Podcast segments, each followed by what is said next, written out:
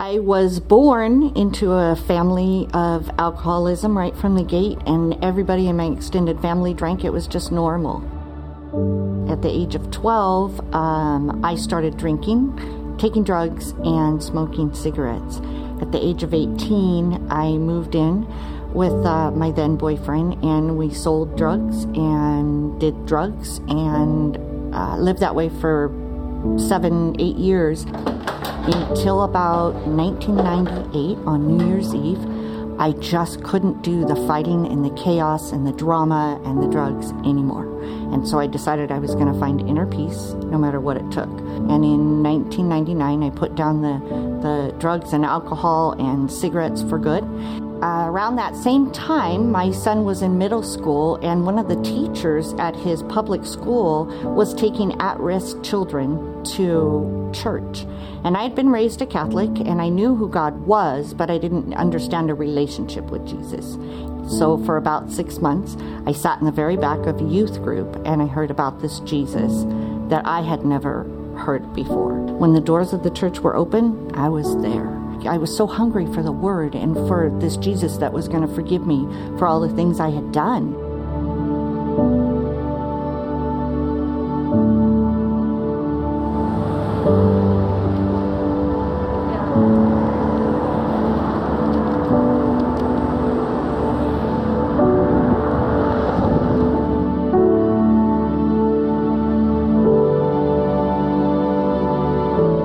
So here I am, this tattooed, drug addict, divorced woman, getting to serve God in all sorts of ministries. Through it all, my story has shown me that anyone can serve, that God can use anybody's story and turn it for His glory.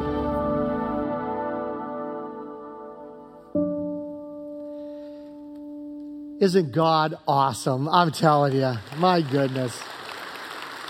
Um, if you know Ke- uh, Kelly, she is such a trophy of grace.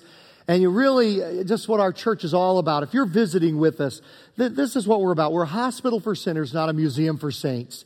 And, and, and what I mean by that is God loves you just the way you are, and we love you just the way we are. But here's the thing we believe that God loves us just the way we are, but He loves us too much to leave us that way. And so, as Pastor Eric was preaching last Sunday, growing people change.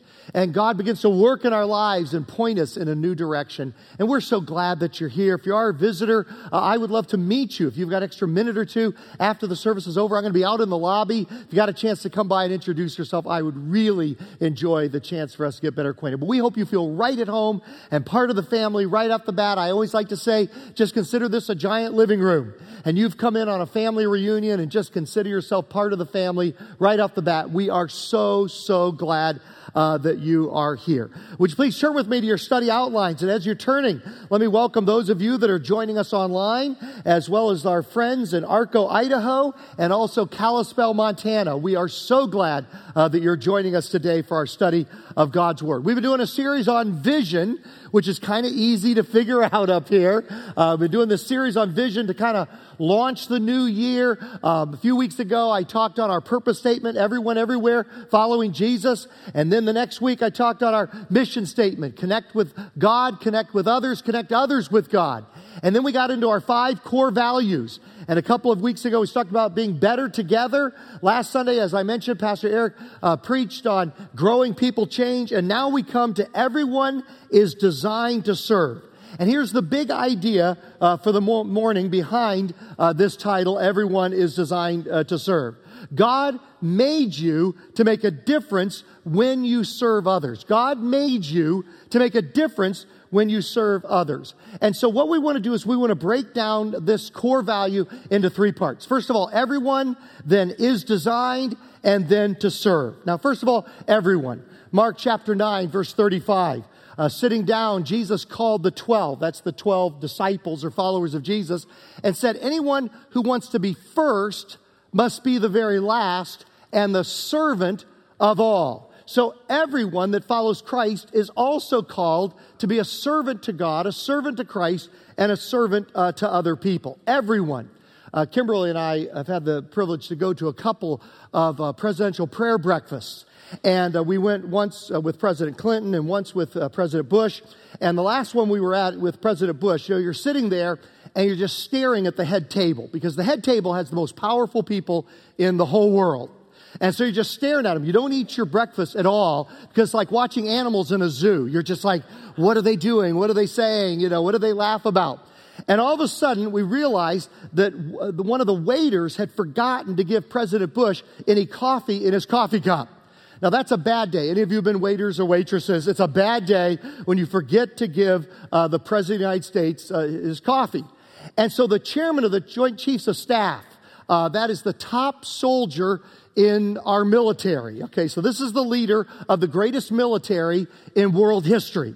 He sees this need. He stands up. He gets the coffee cup, uh, a, uh, a kettle, or I don't know, what do you call that? The fancy. When you're at something fancy, what do you call it? What? Uh, craft? What?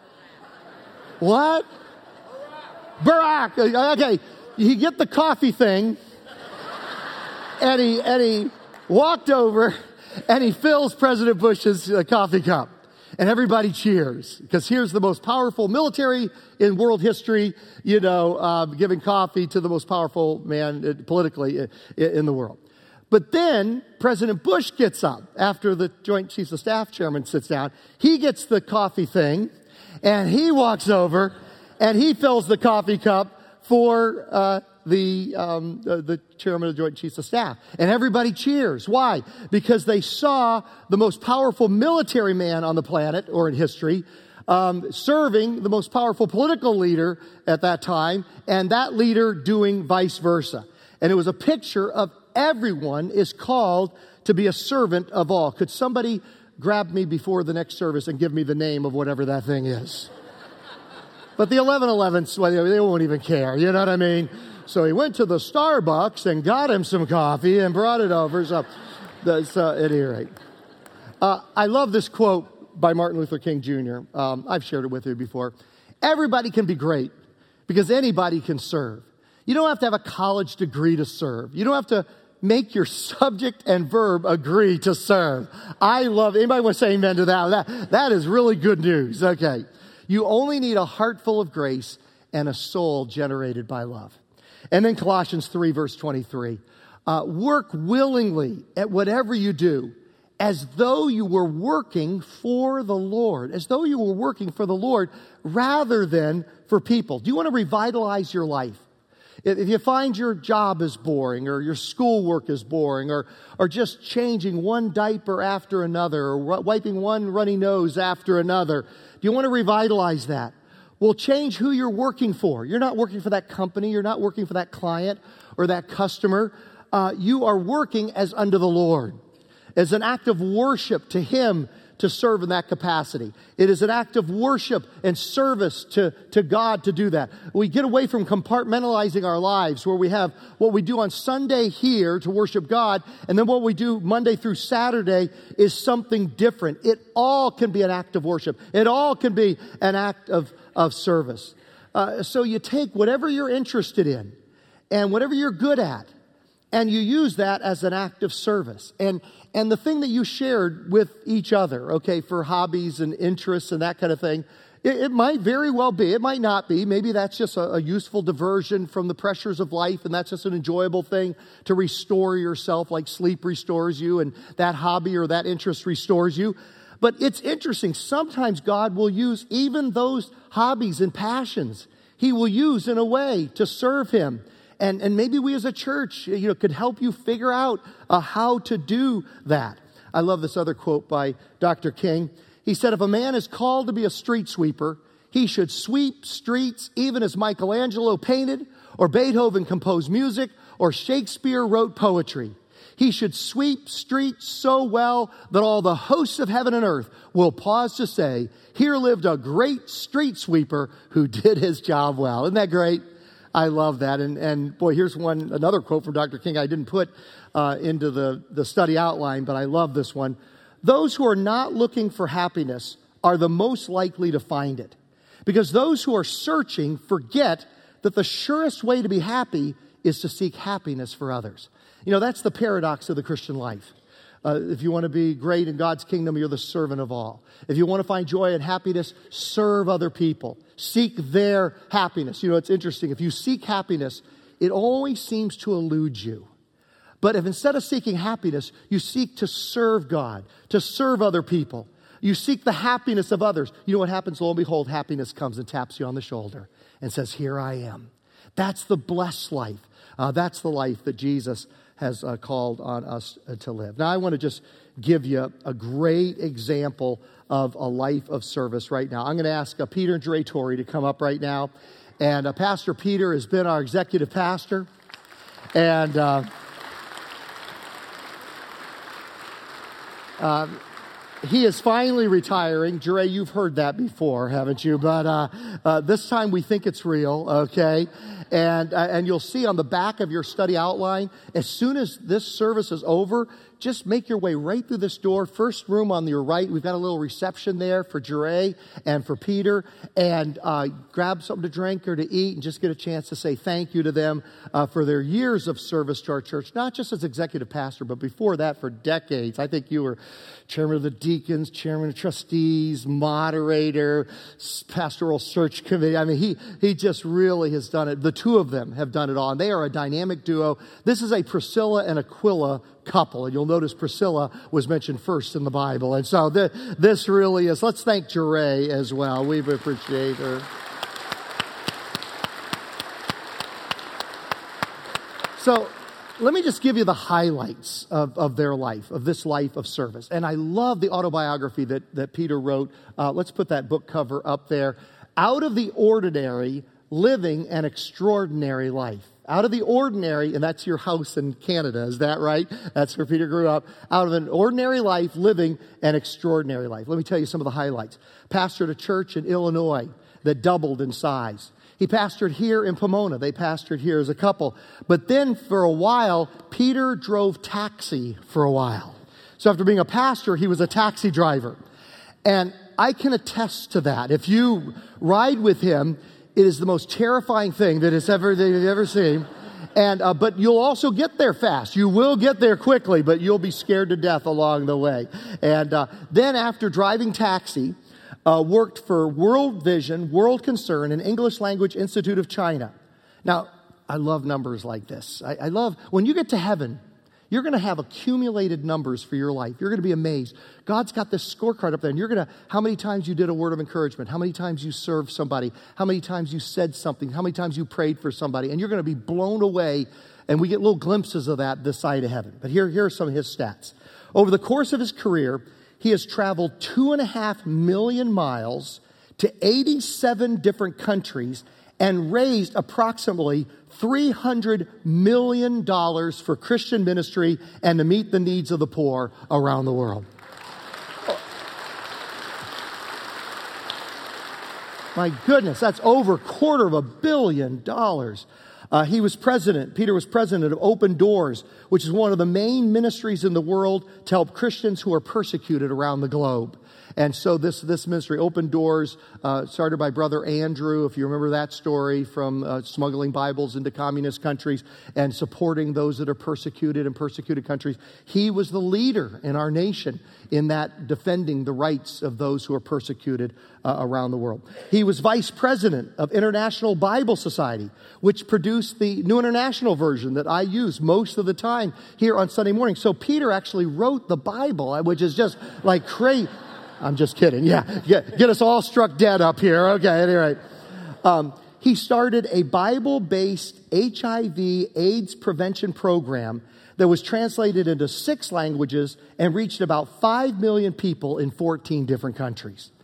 And then, on a personal note, I'm so appreciative that as a member of the Pastoral Search Committee in 1993, uh, he brought Kimberly and me here from New York, from Homer, New York. Went and found me in Homer, New York, uh, to be pastor here at our church in Pomona. Now, eight years ago, he retired from all that. And it makes me tired reading it. I can't imagine the two of you living it. Okay. So he retired from all that, but then when Pastor, our precious Pastor Dennis Endert and Marilyn, when he went down with health problems, Peter, um, unretired, came out of retirement uh, to serve as our executive pastor for the past eight years. So, could you stand now with me and show your appreciation to this couple uh, for their years and years of service at our church?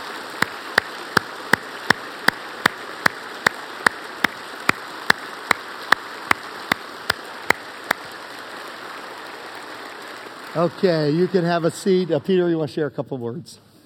Thank you, Glenn, and, and thank you all. Um, it has been a joy and a privilege to be able to serve here. And um, I just want to say yes, I traveled the two and a half million miles on airplanes and all around the world. The, the money that was raised, that was a team effort. It was, you know, I hired some people and they did all the work and I got all the credit. It's a great deal. That sounds like my job. Yeah, actually. yeah, yeah. it really works well. And, uh, you know, back in 1993, I had no idea that I was hiring the best boss I've ever had. You know, back then, uh, yeah, it's been wonderful wonderful to work for you, Glenn, and, and uh, be a part of the ministry here. The one thing I want to say is that when you're serving God, the thing that you never know is the ultimate impact of, of what you're doing. You know, when I was, when I was at uh, International Bible Society and we did the HIV prevention program, we distributed a million New Testaments all over, and and we knew that every New Testament was read by five people, so that impacted five million people. What we don't know is the impact that what, of what the, that five million people had on other people, and then the next impact, and so forth. And when you're serving God, you may know what you've done, but you don't know what the impact is on down the line and how it multiplies. And that's the privilege of being able to be in ministry and the, and the privilege of being able to serve here at the church because the impact of this church is just wonderful. And so it's been a real, real privilege, and Jure has been my support over these 47 years. And uh, so thank you very much, and thank you for the opportunity of being a part of this ministry. Okay. Well, you know, I've always wanted to do this because he's the guy you go to beg for money for different projects and things around the church. So this is a gift uh, from our church uh, uh, to you and Jure, um, but you can't have it until the 1111 service. So there, that felt so good. Yeah, that was great. So after the 1111, I'm going to let you keep it. You want to just touch it, you want to smell it, and then okay, but I can't have it. So let's thank this precious, precious couple one more time. Thank you guys.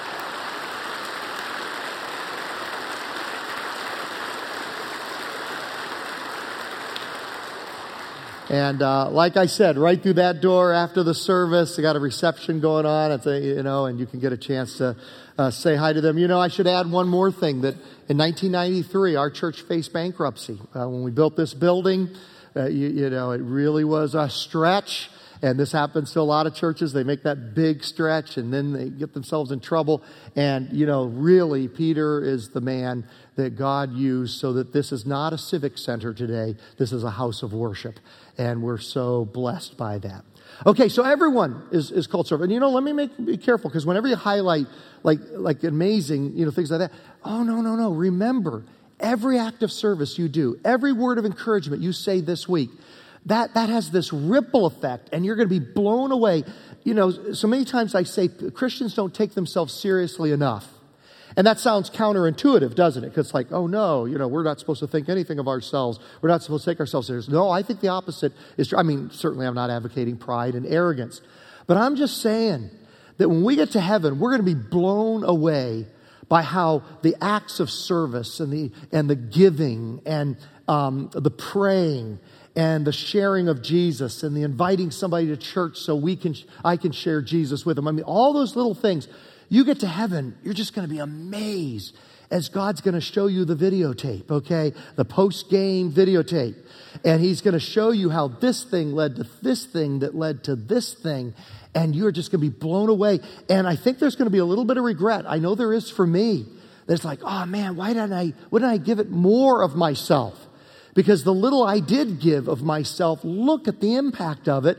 If I had given even more, imagine the more impact. And so I think we're going to get up to heaven and say, I wish I had taken myself more seriously. You know, when I walked in to teach that group of third graders, you know, uh, I thought, okay, here we go again. They're not listening. What difference does it make? If you were Billy Graham walking into a stadium of 70,000 people, you'd prepare what you were going to say.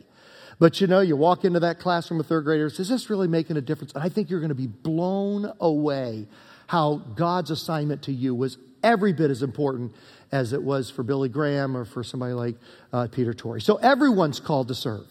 And then, secondly, is designed. And here's our theme verse for this core value 1 Peter 4, verse 10.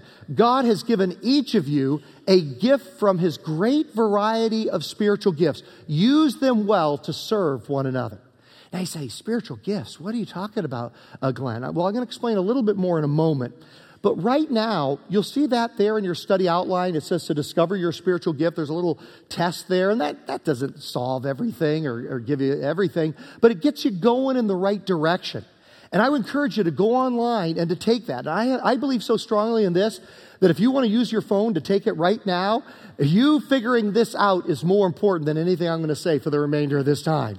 So feel free to do that. I don't know if I'm going to offer that at 11:11, but right now, you know, I'm going to offer it. But uh, or this afternoon, take that little test, and it'll kind of get you a feel as to the direction that you're going in. I love these two verses. Job 10, verse 8.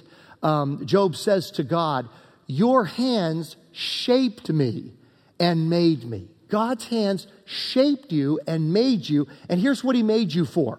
I love the New Jerusalem Bible, a translation of Isaiah 43, verse 21. God says, The people I have shaped for myself will broadcast my praises. Isn't that awesome? The people, you, followers of Christ, that I have shaped for myself will broadcast my praises. Now, one of the ways we do that is through serving Him. Now, how do we figure out how we're supposed to serve Him or what area or what way? Well, I use this little acronym called SHAPE. Okay? The first is spiritual gifts. So you figure out your spiritual gift. Now, what I mean by spiritual gift, it's different than a talent or an ability. Sometimes it could be the same. A talent or ability is something like you're good at math or you're mechanically inclined or uh, you're, you're good at teaching or something like that. that. That's, a, that's an ability. A spiritual gift can be the same, but it's a little bit different in the sense that just spiritually things happen when you serve in this particular way. For example, I, whenever I've taken these tests and that kind of thing, have the gift of exhortation, which probably a, a more contemporary word would be the gift of encouragement. So I found throughout my ministry that when I talk to people one on one or when I preach or teach, people feel encouraged. Uh, uh, and so that's because I'm working in my area of spiritual giftedness. It's like the wind's blowing behind me of the Holy Spirit when I do that. Uh, for you, uh, or for Pastor Peter, it was a gift of administration. You find that when you, you have that gift of administration or leadership and things get more organized when you work on them than when other people work on them. You just find that things kind of come together. Well, that's the gift of administration. Uh, the gift of mercy. You're the person that when you walk into a room, you're drawn to the whoever's hurting the most in that room. Whoever's heart has been broken by life uh, whoever's gone through a time of brokenness, you, they light up like a neon sign to you. And other people may miss it, but you sense it. Why? Because you have the spiritual gift of mercy. The spiritual gift of helps is where you just see what needs to be done practically uh, for things to happen. You're the person that sees, oh, those chairs need to be set up uh, or, or you're the person that sees, oh, that needs to be torn down. I mean, I confess this is one of my weaker areas. So I will be here at the end of church uh, today, and I'll be talking to people for an hour after the last benediction. And as I'm talk, talk, talking, people will be tearing things down and putting chairs around all around me. I will be oblivious to it. Uh, there's a young lady at, at the, after the 1111 service, a, a woman that every Sunday she goes through and cleans up the trash um, here in the sanctuary. She's not on our staff, not paid. That's just her thing. And so I'll be talking to people and praying with people, and all around me, she's cleaning things up. That's because that's her area of spiritual giftedness. Okay. Now, the second one is heart. This is what your passions are. What is the thing that gets you up in the morning? What is the, the thing that you are passionate about? That's your heart. Then, thirdly, are your abilities. Now, these are more your natural abilities. You have naturally musical ability, or you have an ability to fix things, or you have a, a, a, knack in a certain area, okay? So that's your natural abilities. And you would have that whether you were following Christ or not. You get your spiritual gift when you open your heart and receive Jesus as your Lord and Savior. But you would have, you have these natural abilities before you came to Christ. Sometimes they dovetail, sometimes they don't. And then your personality. And you know how I always say that um, there's never been another you like you. You are utterly unique. There's never going to be another person. Nobody can beat you at being you. You don't need to be competitive with other people. You don't, you don't need to feel put down because somebody has more giftedness in a certain area than you do because there's never been another you and there never will be uh, another you for all of eternity. And I got some scientific mathematical stats I just happened upon this past week that kind of back that up. Do you know your DNA um, possibilities? Uh, you know, DNA kind of determines certain things about you. And do you know that there, the number of possible DNA combinations there are for any particular person is 10 to the 2.4 billionth power? That's a 10 with a 1 and 2.4 billion zeros after that one. If each one of those zeros was an inch wide, that, those zeros would be 37,000 miles long. And you are one in that DNA possibilities and combinations. For example, the known universe uh, has only particles in the known universe is only 10 to the 76th power. That's all. That's all it is. 10 to the 76th power. And yet you are 1 in 10 to the 2.4 billionth power. So when somebody puts you down this week or when somebody hurts your feelings, you just strut around. Okay, whatever, whatever. I'm one in 2.4 billion. Never been another me, never will be another me. And God designed you. What did He say? He shaped you. And your personality is uniquely yours. So you combine these things spiritual gifts, heart, abilities, personality um, you put them in a certain place. Okay, even with these combinations, there's only been one you that serves, he placed you in that family, in that school, in that workplace, in that neighborhood. You're there in this time of history. God chose this combination of things to place in that circumstance at this time in history. And then he gave you certain experiences, and your experiences uh, make you unique as well. And I've just been amazed as I've gotten older to look back over my life. God never wastes an experience. It's just crazy how that class in high school that bored you to tears, and lo and behold, God uses that thing. Uh, that, that, that class in college or whatever, you just thought, what is the purpose of this? And lo and behold, God uses that thing. Or more broken things. You went through that hard experience. You had your heart broken. You went through a tough time in your life. God uses all those experiences mixed together spiritual gifts, heart, abilities, personality, and even your past experience will be used by God if you turn that over to Him. He'll use it in the future. Let's watch this together. I think about all the things that have impacted my life, and um, for me, it was my teenage years. My teenage years were probably one of the most difficult and hardest times I have ever experienced. I think about substance use. I think about um, being promiscuous, being sexually active. There was many things that my family had did to try to help me through those times, and one of the most important things was bringing me to church and bringing me to Purpose Church. I came into this community that I had never seen before. I had never experienced people like this. I had never seen a community of believers. I didn't even know if I believed myself. I had a son while I was in high school, and it was crazy to see that high school ministry kind of stuck by me and they were with me during that time. We moved and I enlisted in the military, and that brought a world of trouble and world of hurts and habits and hangups that came along with it. And purpose church was still praying for me. They were still sending me letters. They were still you know asking for me. And my wife actually started getting she got replugged in into the church because she moved out here um, during my deployment. Being outside of community and being outside of the church just um, it didn't feel the same. I wasn't able to sustain it on my own we started going to Purpose Church, and I knew immediately during that time that, you know, God's equipped me, God's given me so many experiences, and He's blessed me abundantly that it was my time to serve. I started serving at the landing, I started serving at HSM, my son started going to HSM, and it just felt like full circle that we came back because I was able to see that my son was now attending the same youth group that my wife and I both attended. To me, it was one of the most amazing gifts that I could have ever got. If my story's taught me anything, and just the grace and what God's been able to do in my life, is that everyone is designed to serve.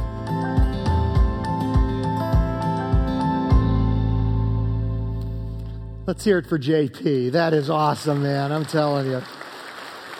And, and he is just a dynamo in our high school ministry. Oh my goodness. You know, Pastor Eric recruited him and he has just been on fire. Yeah, he and his wife, Rebecca. So, okay. First part, everyone is designed or shaped and finally to serve. And you see that little graphic we used a couple of weeks ago?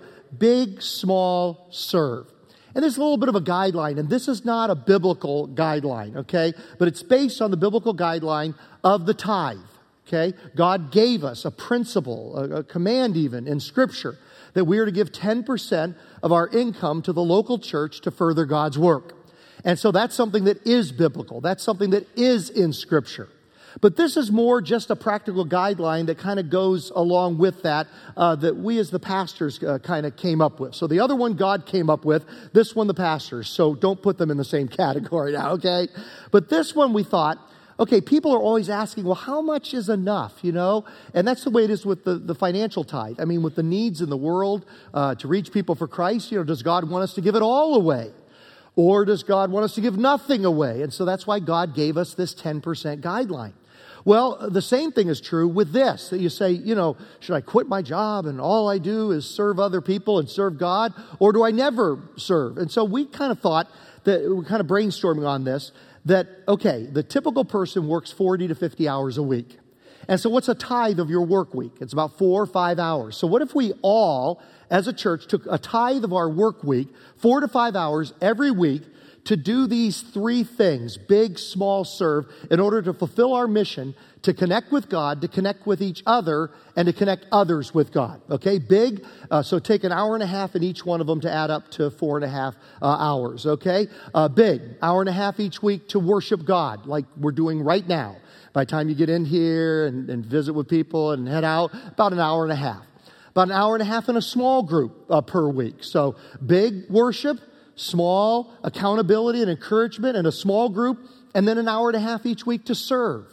And we believe that if everybody in our church family tithe their work week, four and a half hours a week, hour and a half, hour and a half, hour and a half, uh, big worship God, small, small group accountability and encouragement, um, and teaching and training, and hour and a half each week to serve in some capacity, we believe we as a church would grow in fulfilling that mission statement connect with God, connect with others, and connect others with God. Now, how do you figure out what area to serve in?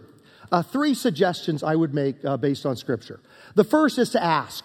Just ask God. Have we ever asked God, God, where would you have me uh, to serve? James 1, uh, verse 5. If any of you lacks wisdom, you should ask God who gives generously to all without finding fault, and it will be given to you. So we simply ask God, God, where would you have me uh, to serve? I would also say that one of the ways you can hear the voice of God is asking other people. Ask the members of your small group, hey, you know me best. Where's an area, you know my giftedness, where would you see me serving? That's a great thing to ask others. Now, this is what today is all about. This is Serve Sunday. And so when you leave in a few minutes and go out into the lobby, you will see people of all different ministries, leaders and people representing different ministries within uh, a bunch of ministries within our church that you can just ask questions of. And don't worry, you're not caught if you make eye contact with them, okay? You know how it is when you go someplace and don't make eye contact with the salespeople. You know, just walk straight ahead. Whenever I go to the LA County Fair, I tell the kids, don't look to the left or to the right. Just walk ahead. Don't don't make eye contact with the guy that's uh, selling a dice or something over here. Just don't make, you'll, you'll, get hooked in. And the next thing you know, Rebecca's signed us up for a spa or something like that. So at, at any rate, um, uh, you know, just, it, it's not going to be that kind of thing. You just ask questions. They're there to just answer any questions. Hey, would this maybe, and so if you look at this, could everybody pull out this insert that you've got? And it says everyone is designed to serve. It looks just like this.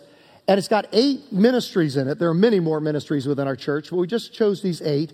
And there's a representative from each of these eight.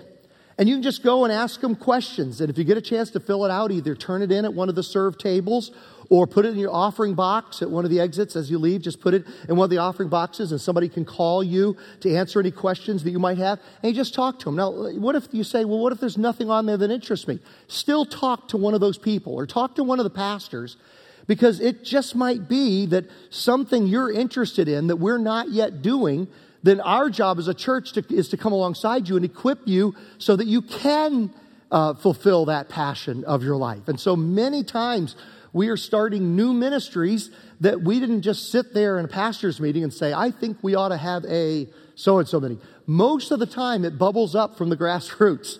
And people come to us saying, you know, I've got this burden to do this. And so we say, well, let's see if we can help you fulfill that. That's, that's the way many, many ministries uh, start, um, start around here. And so you ask God, you ask others, and today I would encourage you, fill this out, turn it in, just talk, ask a couple questions before you leave of a couple of those uh, representatives that are out there. And then you experiment. And, and I love this passage, Acts 16, verses 6 through 10, because you get the idea in Scripture that all these people in the early church, they just always knew exactly what God wanted them to do. And oh, I wish I lived back then because I have so much trouble figuring out what God wants me to do. And they just seem to always know. No, they didn't. No, they didn't. Sometimes you have to experiment and, and find out certain things are not what God has called you to do before you figure out the thing that is. Let me give you an example from Scripture. Uh, Acts chapter 16, one of the missionary journeys of Paul. Paul and his companions traveled throughout the region of Phrygia and Galatia having been kept by the Holy Spirit from preaching the word in the province of Asia. Here's Paul, Mr. Super Christian, and he says, We're supposed to go to the province of Asia. And so they start to go, and God says, Nope, wrong, Paul. Uh, so, ne- next verse, verse 7. When they came to the border of Mysia, they tried to enter Bithynia. So, super Christian Paul says, It's Bithynia where we're supposed to serve. But the Spirit of Jesus would not allow them to. Strike two, Paul. Finally, verse 8, they passed by Mysia, went down to Troas. In the middle of the night, Paul had a vision of a man of Macedonia standing and begging him, come over. By the way, if you're a European background, you should praise God for this moment. Because this is the first time the gospel went from Asia and Africa to the continent of Europe. Okay? So if you have any European background in you, this is your moment when the gospel came to you um, from the continents. It started in Africa and Asia, and then the next continent it went to uh, was to Europe. So come over to Macedonia and help us. And so, verse 10 after Paul had seen the vision, we got ready at once to leave for Macedonia, that's, that's Greece, concluding that God had called us to preach the gospel to them. Now, this is the same experience you're going to have as you kind of experiment with where to serve. Let's go back to verse 6, okay? So, this is where it would read for you. Uh, you travel through the region of Phrygia and Galatia uh, you think to yourself, I'm going to serve in the province of Asia. I'm going to serve in children's ministries, okay? But the Holy Spirit, you try out children's ministry and you sense the Holy Spirit is keeping you away from there, okay? So you say, how about high school ministry? So next thing you know, next verse. So you come to the border of Mysia, you try to enter high school ministry. I'm going to serve in high school ministry. But the Spirit of Jesus won't allow you to do that, okay? Not there either. So, skipping ahead to verse 9, let's go to verse 9. In the middle of the night, you have a vision of a junior hire. And it would take a vision, right? Okay, it would take a vision. Standing and begging you, come over to junior high ministry and help us. So sometimes you check out certain things. Let's, let's do it again. Let's go back to verse 6, all right? Uh, this is all in the original Greek. If you dig deeper, this is all right there. I, I'm joking, that's not true. Okay, so let's say uh, you decide to do parking lot ministry. But you try that out, and the, the Holy Spirit uh, keeps you, says, no, that's not quite it. So, next thing you know is you try rocking babies, Bithynia's babies, B, Bithynia, baby, babies. You try rocking babies in the nursery. But the Spirit of Jesus says, you don't want to rock babies in the nursery. Okay. So finally, you sense this call from God uh, to serve, let's say, well, that was the thing that Joe was pushing earlier, uh, Pomona Youth Club. You, you, decide, you know what, God is calling me to tutor little kids from the neighborhood surrounding our church here after school, two days a week on Tuesday and Thursday. Come over and, and tutor us and share Jesus with us And finally, on that third try, you say, You know, I think this is what God is calling me to do. Okay? So you ask, you experiment, and then you just enjoy. Ephesians 2, verse 10. Love this verse. For we are God's handiwork, created in Christ Jesus to do good works which God prepared in advance for us to do. And so you just enjoy doing the thing that God designed you to do. Now, as we come down the home stretch of, of, of this message, I want to talk about serving God in all the quarters, every quarter of your life. Okay, in the same way a football player wants to play well, uh, give it his or her be- his best in the first quarter, second quarter, third quarter, fourth quarter. You want to do the same. You want to serve God in the first quarter, second quarter, third quarter, fourth quarter. So in the first quarter, you're in your teens and, and 20s. Your first quarter, when you're young, you want to serve God. In the second quarter, when you're in your 30s and 40s, you want to serve God.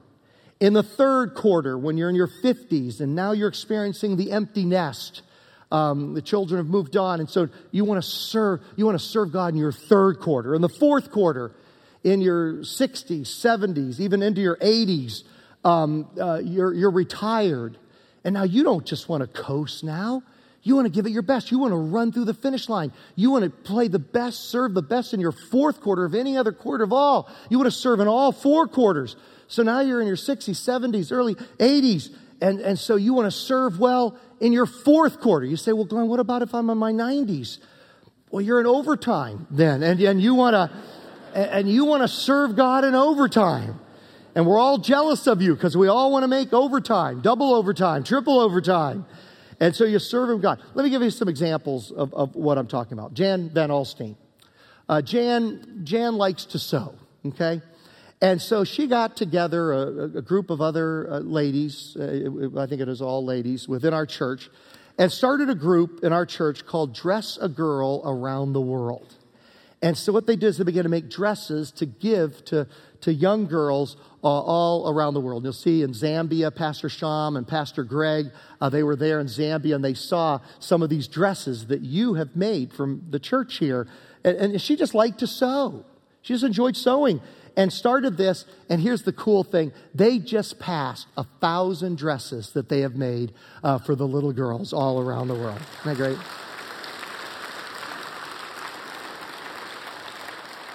Okay. No, she, you know, this is something she enjoyed doing. Can you enjoy serving God? Absolutely. It's like the little girl in her Sunday school class, and the teacher said, How do you know what God's will is? And the little girl said, You just think of the thing that would make you the most miserable, and that's what you do. That, that's got to be God's will. And a lot of Christians think that way. And yeah, sometimes there's some hard stuff, but most of the time I find God wants me to serve in areas where I'm naturally inclined, where my, my passion is. I'll give you another example Ronnie Goins. Ronnie Goins, he works on cars for a living. But he also does that as a ministry here at the church as the head of our cars ministry. He gets guys, I believe it's all guys, and uh, once every few months, they invite all the single women of our church, uh, widows, um, single moms, single women within our church to come, and they do maintenance on their cars here in the church parking lot and do repair work on their cars or they do maintenance to make sure the cars are safe and, and, and, and running well. And do you know that our cars ministry just passed 2,500 cars that have been worked on through the cars ministry? Here's another example Mary Wallace. Mary likes to knit. So, along with Roberta Allen and Pat Wenzel and others within our church who like to knit, they knitted um, 175 scarves so that every one of our students that goes to winter camp, 5th through 12th grades, would have a scarf in the month of February when they go up to the mountains to Thousand Pines. Every one of them would have a scarf as a gift from our church to them. Had a, includes a little prayer in it for them, a little note of encouragement. She called up to Thousand Pines and says, "What's the theme of your winter camp? You know, what's the theme? What are the colors? What's the theme?" And, and made them designed for that theme. So every one of our students that goes to winter camp this month is going to have a scarf made from these women in our church that love to do knitting. How, how about that? Now, let me just finish by talking about specifically the, the fourth quarter, although this applies to all four quarters. But let me talk about the fourth quarter. Uh, I've got to, now just be prepared. The, the next five minutes is a shameless plug for my book that just came out today, okay? So just like at the, at the LA County Fair, avert eye contact with me right now, okay? You know, just don't want to make any eye contact. But I've got a book coming out today. Um, the previous one was Biblical Antidotes to Life's Toxins. This one is called Fourth Quarter Fumbles Keys to Finishing Strong. It's not a football book, so don't be put off by that. That's just the analogy that I use. It is a Bible study, uh, biblical teaching, not, um, not a football book. But I'm just telling you, this title, Fourth Quarters Keys to Finishing Strong, you probably know this from my preaching, but I am obsessed with finishing well in the Christian life. And I am obsessed. The thing that gets me out of bed every morning is I want to do everything in my power to help you as my church family finish well also. That is the goal of my life. You see, so many Christians start well and they do not finish well. Have you seen that around with some of your Christian friends? Start well, but they don't finish well. A lot of churches start well, but they don't finish well. And we want to be a church of finishers. We want to be a church that finishes. That's why we've been around for 147 years because we're a marathon church. We are not a sprinter church. We're not the flashiest church around. We're not, uh, you know, the, the, the, the hippest church around, but we are a marathoner church. We're not sprinters. We're marathoners here at Purpose Church. And we want to be a church of finishers. Uh, and, and, I, and, and my passion for you as my church family is for you to finish well. Do everything I can as your pastor to help you finish well.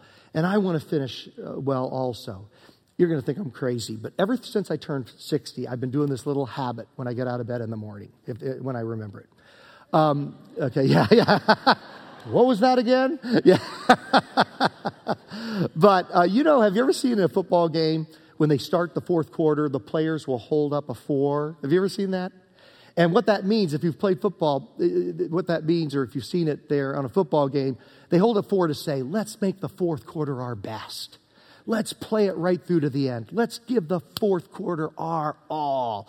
Number four, they hold up the number four. So when I remember, first thing I do when I get out of bed in the morning, I hold up the four.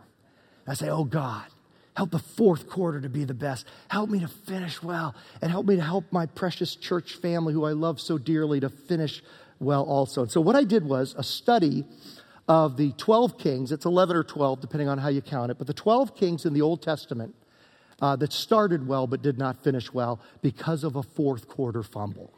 They made a mistake in the fourth quarter. And this applies to first quarter, second quarter, third quarter. But they made a fourth. They started well, but they did not finish well because of a fourth uh, quarter uh, fumble. And these are obscure kings, most of them. Some are well known, like Solomon, Saul, and David, but most are obscure Hezekiah, Joash, Josiah, Asa, uh, Manasseh. These are some of the more obscure ki- uh, kings in the Old Testament that started well, but they did not finish well because they fumbled in the fourth quarter. And so, what I wanted to do is to teach biblical principles so we could learn from their lives so we don't make the same mistakes and don't have a fumble, not just in the fourth quarter, but first, second, or third quarter as well. And so, these are available in the lobby. Uh, the, the cost to us is $10, but you know what?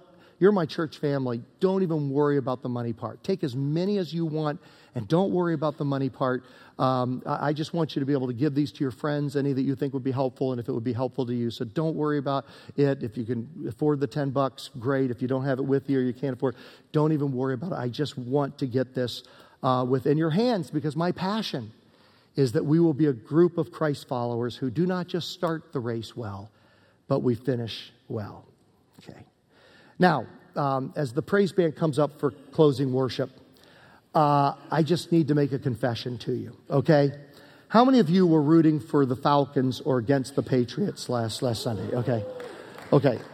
Yeah, here's, here's, here's my, Pastor Jay, keep your comments to yourself, please. Okay. All right. Here, uh, here's a confession I have to make. I think I'm the reason that happened. Okay, I'm, I'm so sorry. I was rooting for the Falcons also. I think it's my fault. I think it's my fault. Let me tell you why I think it's my fault. I'm sitting there with the family. We're watching the Super Bowl. I'm happy as can be because I'm rooting for the Falcons, and I'm just sitting there. Falcons are hopelessly ahead. I mean, they're up by 16 points, eight minutes to go. They have the ball. Nobody loses a football game in, in that circumstance. Nobody. And all of a sudden, as we get into the fourth quarter, I'm like, wait a minute. You know, this whole remembering thing. I'm not supposed to be rooting for either team. I'm supposed to be rooting for a close game with a fourth quarter fumble so it could help me promote my book on Sunday. I'm serious. You see where this is going. True story. So I prayed.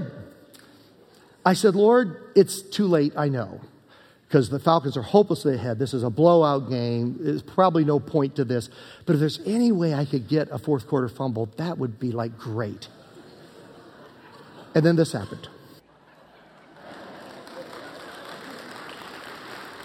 New England scores the next 22 points and wins the Super Bowl. Biggest comeback in, in, in, Super Bowl history. I am so sorry. I am so sorry. I was even rooting for, because everybody in the room, my family knew I was this way. They said, Dad, how about if now New England fumbles and then Atlanta wins? I said, that'll be cool. That would be great. I could show two of them. You know what I mean? But it, it, it's my fault. Does anybody want to be on my prayer list, by, by the way? You know, eh? All right. Hey, let's stand up. Let's worship a little bit as we head out.